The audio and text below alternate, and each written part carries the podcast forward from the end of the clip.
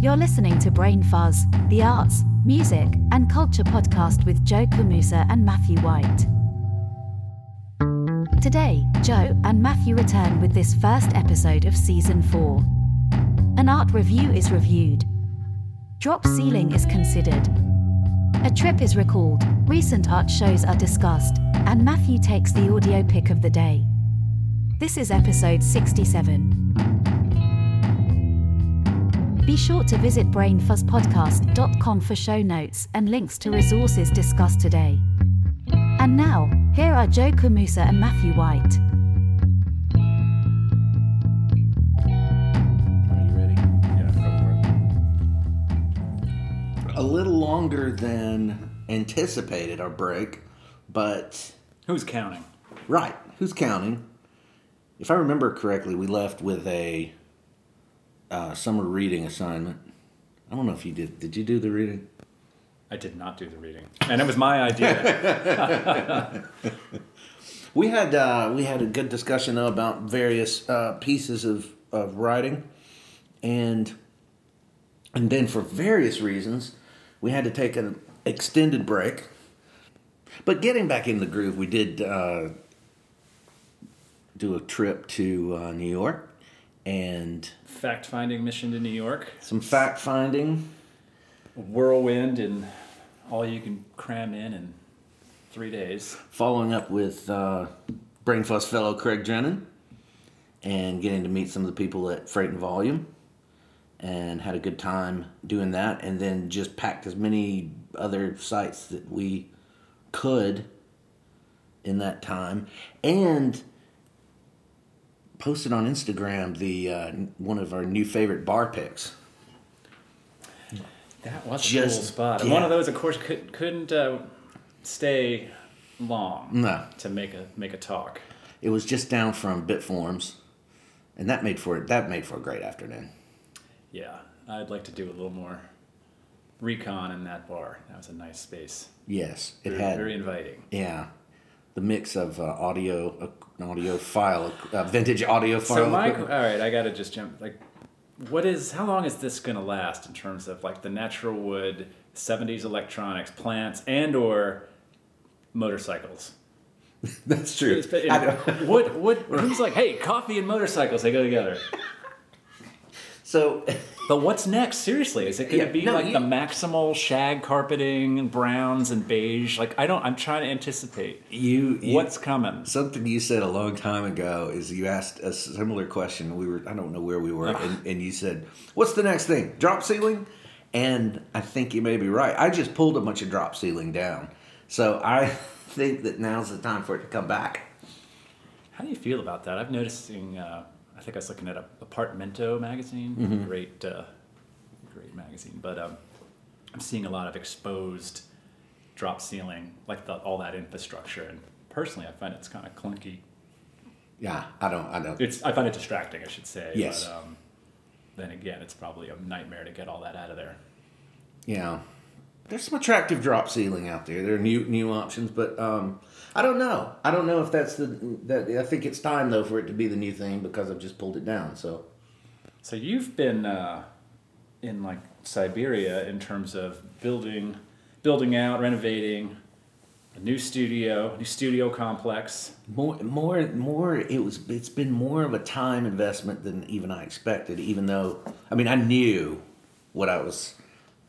I knew that it was going to be a lot of work, and it has surprised me on several levels between inflation, uh, labor shortages, supply chain issues. But we're getting there. I see the light at the end of the tunnel.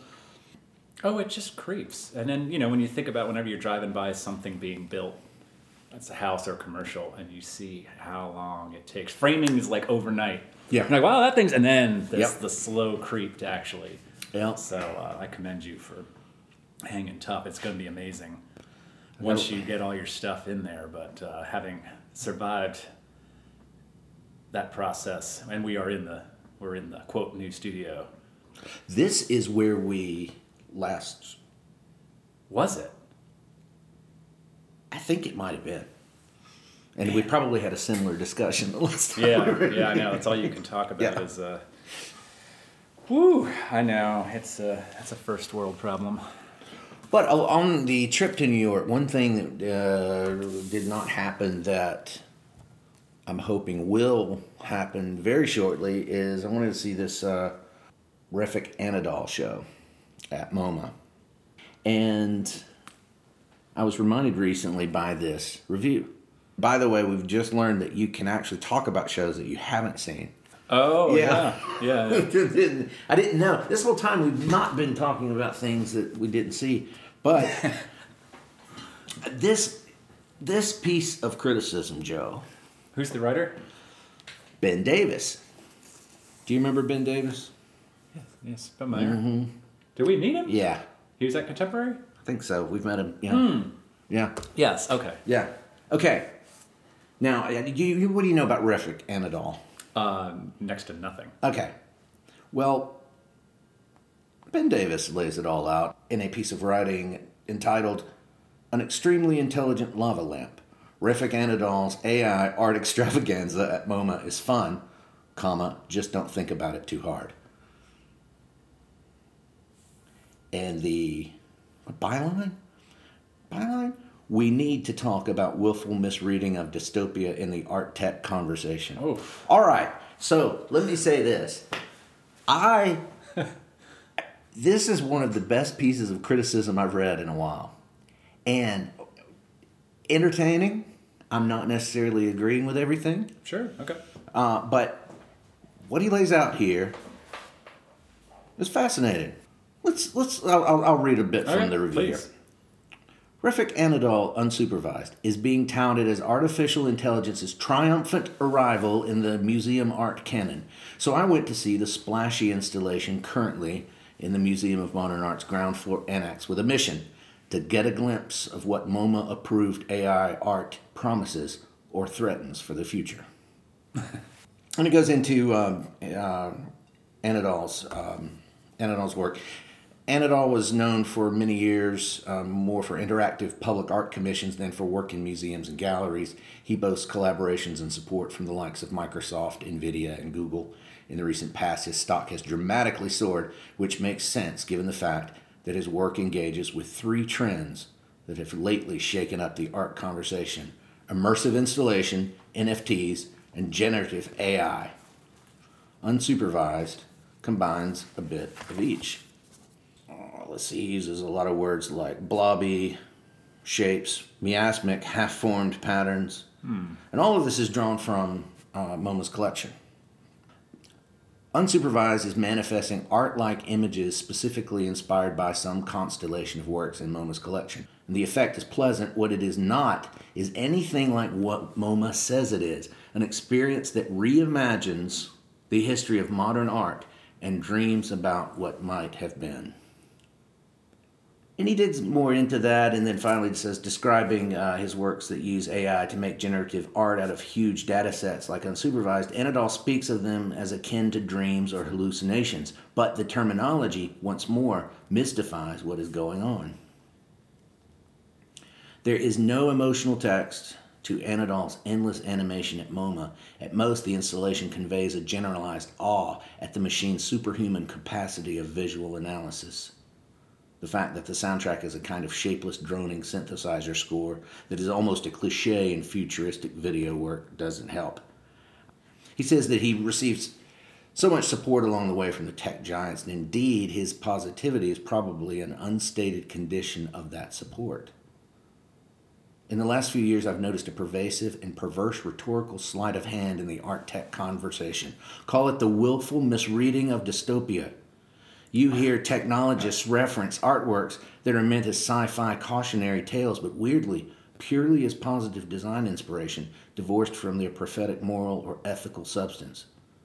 The recently trendy idea of the metaverse is an obvious example. Anadol is a notable dystopian misreader. When he refers to his works as machine dreams and collective hallucinations, he often says his inspiration is Ridley Scott's Blade Runner.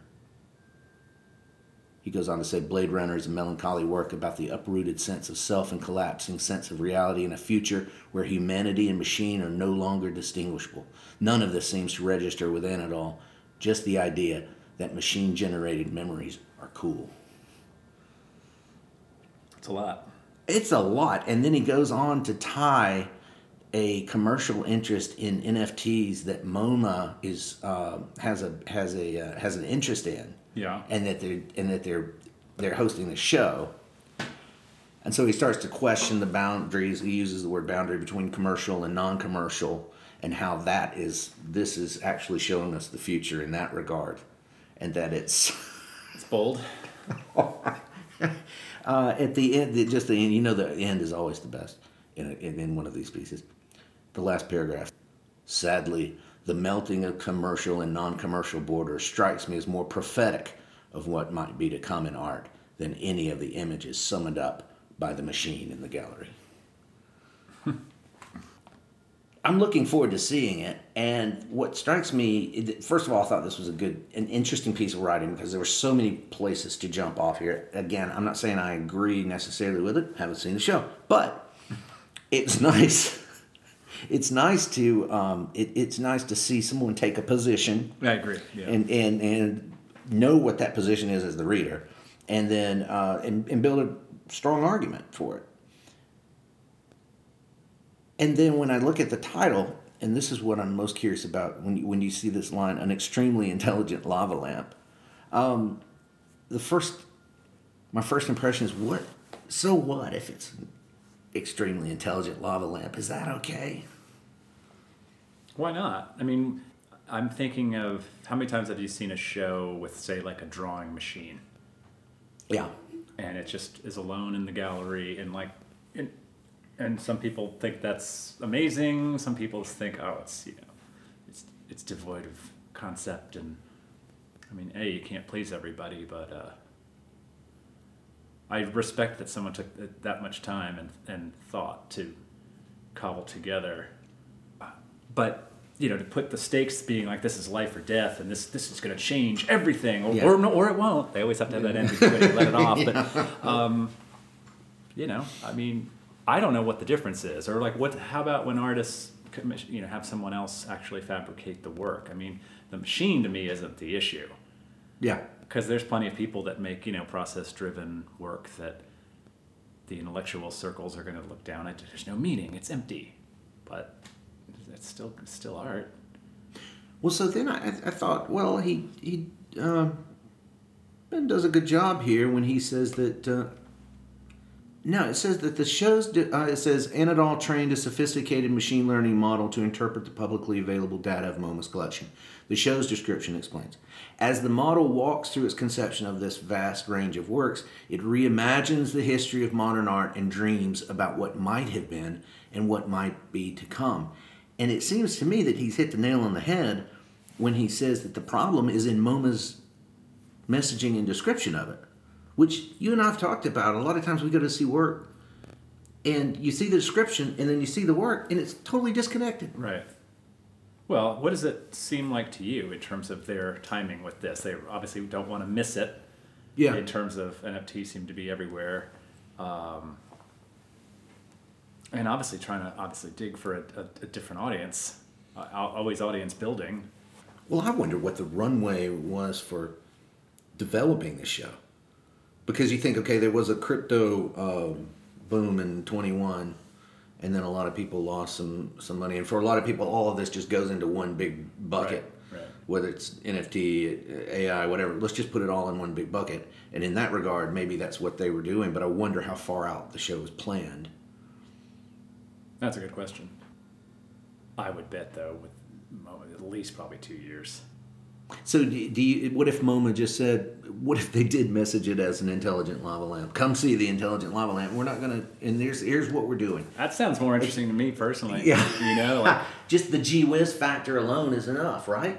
yeah. I mean, I I guess I have no problem with the concept of like how, who or what is creating, and because it is in the eye of the beholder. Like, it might be interesting, it might not. Um, I'm just thinking of like good good old happy accidents like with in photography for me like you know unintended you know double exposures or just just bad photography that somehow actually winds up being interesting you know versus trying to plan it out Um, Yeah. So Yeah. like what I'm kind of hearing through this is like that some you have to throw some art out unless it's completely uh, you know justified by by rigor, and uh, I, I don't know. I don't know if I care about that anymore. In, in total, like I just think it depends on on the type of work. Not everything has to be super conceptual. I find it kind of refreshing. I think everything is just overblown right now, and everyone's trying so hard to be so smart, and and it's just like I think that's a lot of artists. Let's face it. I think in our very nature is to, to go against the go against the grain, and Well, again, yeah. I go back to what if, what if, what if we didn't have to dress it up with words like reimagining the history of modern art? And seriously, that's a big. oh yeah, I mean that's, you know. So what is wrong with uh, just having a lava lamp? And I, and I went back to Authority and Freedom and something. Uh, the book by Jed Perl, Authority and Freedom: A Defense of the Arts, which we. Um, so you were a big fan of this. I tell you what, this is an interesting read. It really is. I mean, the review was great. That's what kicked it off. There you go. Those of you may recall, and then uh, so I'm still gonna have to get this and read it. uh, well into the book, he has this to say The desire to inhabit a time and place outside of time and place isn't new at all. This is where the arts come in. They've always been a time out of time and a place out of place, but they're also right here, right now. And I think with everything that we've had going on in our world and in our worlds, the last few years, that's exactly what we need right now. So I don't know what is wrong with having an intelligent lava lamp. If it gives you a moment um, to, to value, to cherish. Right, and those that want to, uh, I mean, I, I've not really paid much attention to the NFT uh, AI thing, just because I don't have bandwidth for much, and um, and whether it's again a product of these times. But I mean, I think we all look for. Speaking about art, things that you know either are going to feed us or educate, whatever the whatever we need, right? I mean, it is kind of a and it's an indulgent thing. Um, but like for instance, when we were in New York, you know, there's only so many hours in the day, and just trying to get around the city. So like to get up to MoMA wasn't possible. And then you start thinking about you make those decisions. You know, like was it worth going for you like to go to the Whitney to see the Hopper? Oh yeah, yeah. you know, Yeah. um, and tons of crowds. And that was my first trip since all the craziness. First time on an airplane, I think. No, but first trip back to New York. We had decisions to make, and there were certain shows that had to be seen. Wanted to, you know, wanted to see them, and then chanced upon a few things that, you know, I'd read about, and uh, so I guess long-winded uh, story here, but you know, to me, it's like, why can't all this exist? I mean, you look at how many museums there are in this country. I don't care from what what MoMA's, you know, do it. Sure, there's a pop. There's, I'm sure there's a huge population that's totally into this. What is it with, uh, you know, and I'll throw myself in here. I guess why are we all like trying to exert some kind of gatekeeping, you know, function or something? You might not like something. Fine, don't listen to it. Don't watch it. Don't look at it. Don't give it air you know but I, I don't know if it's just like a collective fatigue where we just want anything we don't like we want to banish or crush you know it seems like does that make any sense It i mean i think yeah, it is no, coming does, from the yeah. political and all of that but Yeah. within art i just see there seems to be like no tolerance for other it's it's more like these are the current trends and play by these rules or Well, with so much supply, to so so many images to uh, consume, things to absorb, uh, you, you don't necessarily have to have a reaction to everything. or it's just not the time like we've always Yeah. talked about you know there's there's even in a given day in new york i remember some of the really having to kind of regain a focus like okay you're here now i'm not feeling any of this but somehow i got to find a gear to i mean otherwise i just might as well just leave. Like for instance some of the floors at the whitney you know just kind of um, so it gets a bit overwhelmed and then you know then you slowly sink into it What's uh, before we? I don't want to leave that. That Edward Hopper. You you had some interesting insights on that. do i Yeah. I don't know. I, I was very pleased that uh, despite the crowds, because I mean, I think everyone has seen you know a million images of Hopper, right? Probably,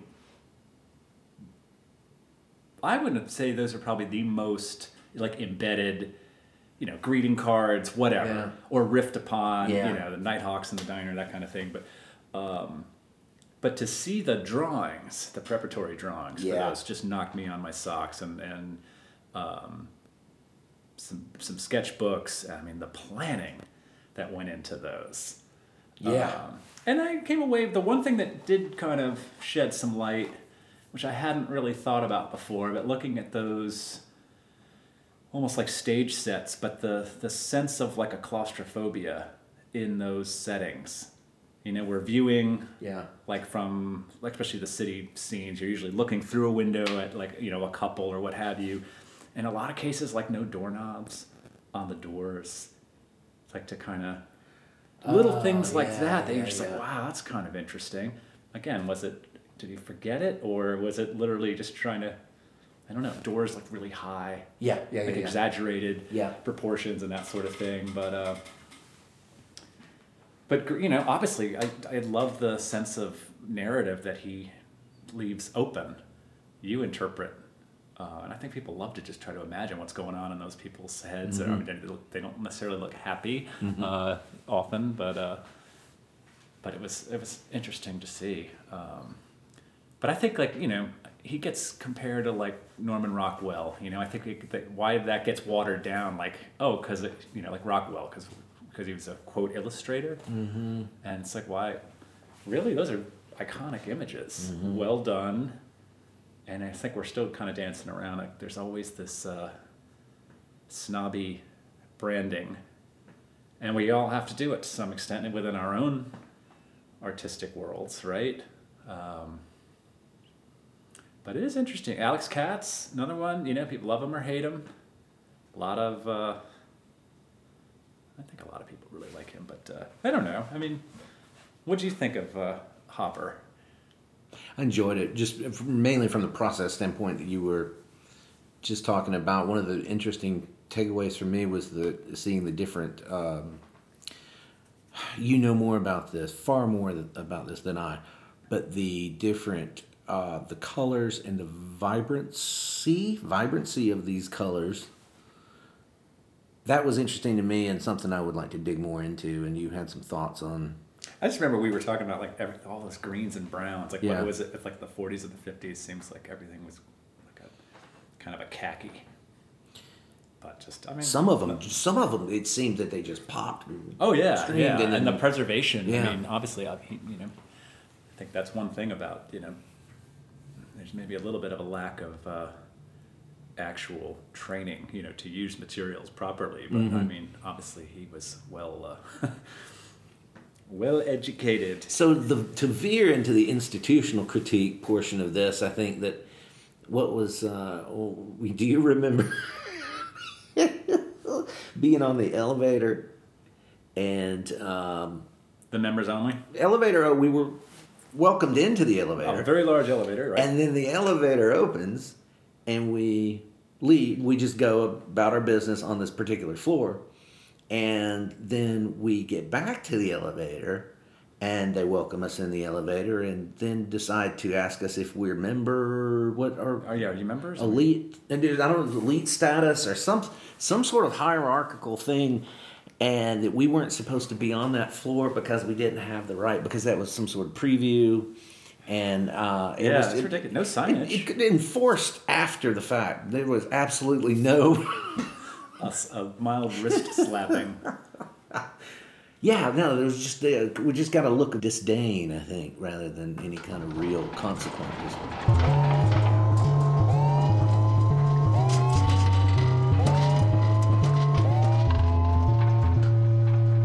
And now, the Brain Fuzz audio pick of the day.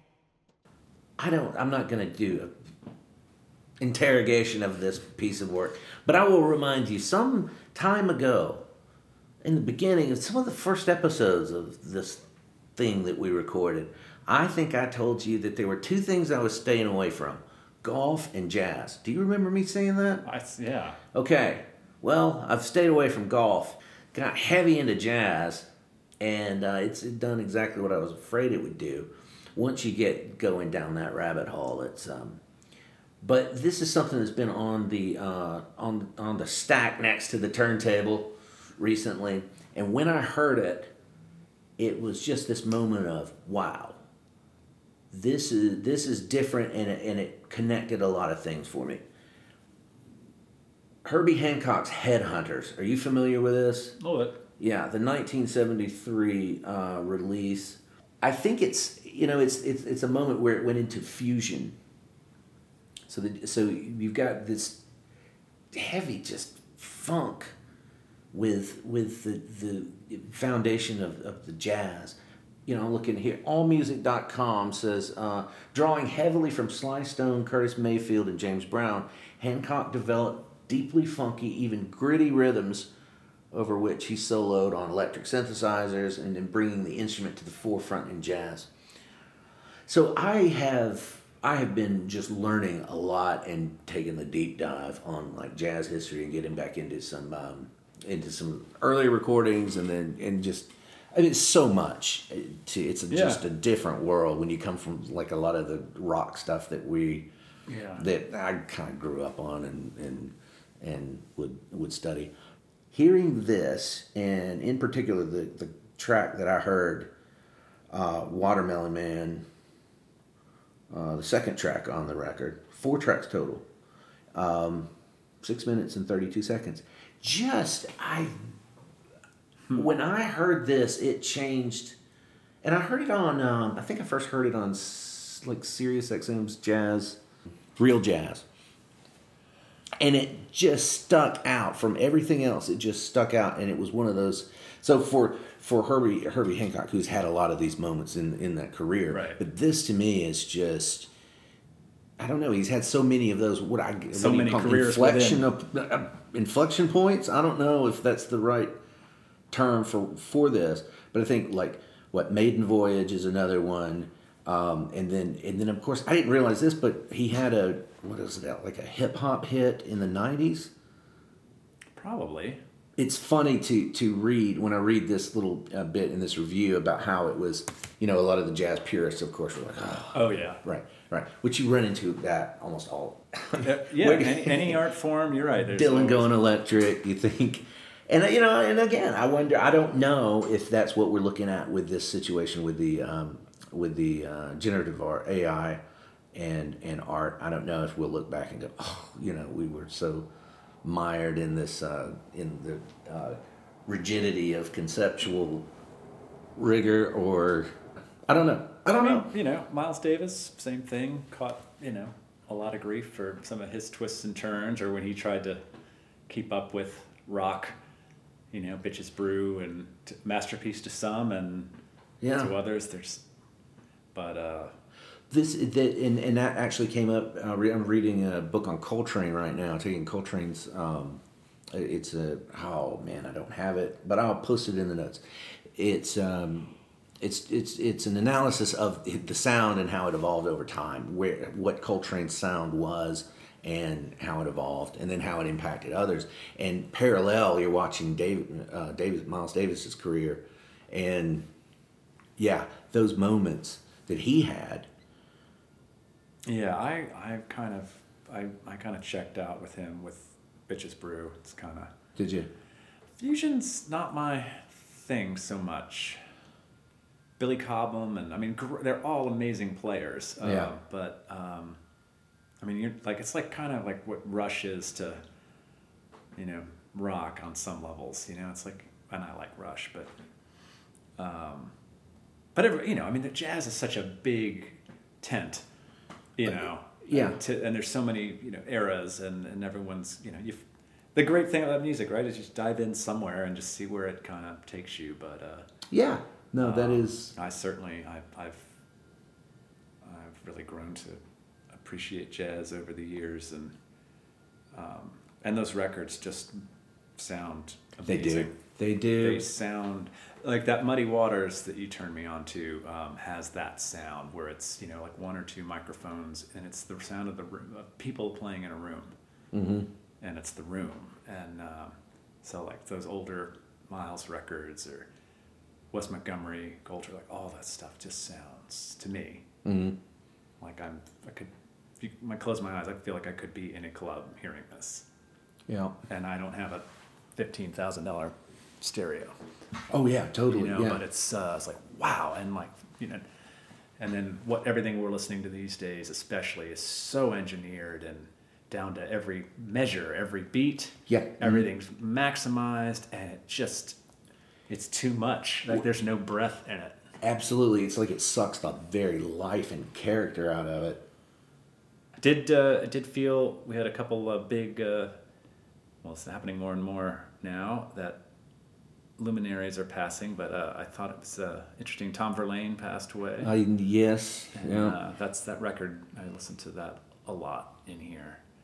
Um, and David Crosby, who another one like personality wise is tough, you know, but uh, I have to at least respect his place and what he has contributed. But um, I felt like when I heard that news, though, like that was one of those where time stopped for a second, and I'm not sure what. You know, I'm not going to dig too deep in that, but it was one of those where I was Uh, like, yeah. "Wow, David Crosby," because he just Yeah. that guy's had you know nine lives, nine hard lives, but uh, which again I always play that game, and I still think it's going to be like when I'm wondering what's going to be like when Dylan, I know, I know. like some of these people, I I think it's going to be I'm gonna go to total radio silence when that happens. oh because I- then all the Oh, when everyone starts glomming on to their doing their own, uh, yeah, that's funny. Uh, have you seen David Crosby's comments on drugs? I don't know where I saw this. I think it was on an Instagram reel, and it was um, his comments on drug use and writing. Oof. And whoever it was is saying, how did you know how how did drugs impact the writing, and, and did it you know inspire you know because everybody wants to think that that, and he's he, absolutely no, he was adamant that it only got in the way, and that at this point in his career, he owned he knew no serious writers that were Yeah, that because it just takes your eye off the ball. I yeah I, I agree. I th- I'm sure there was a moment or two I think you get with any any stimulant.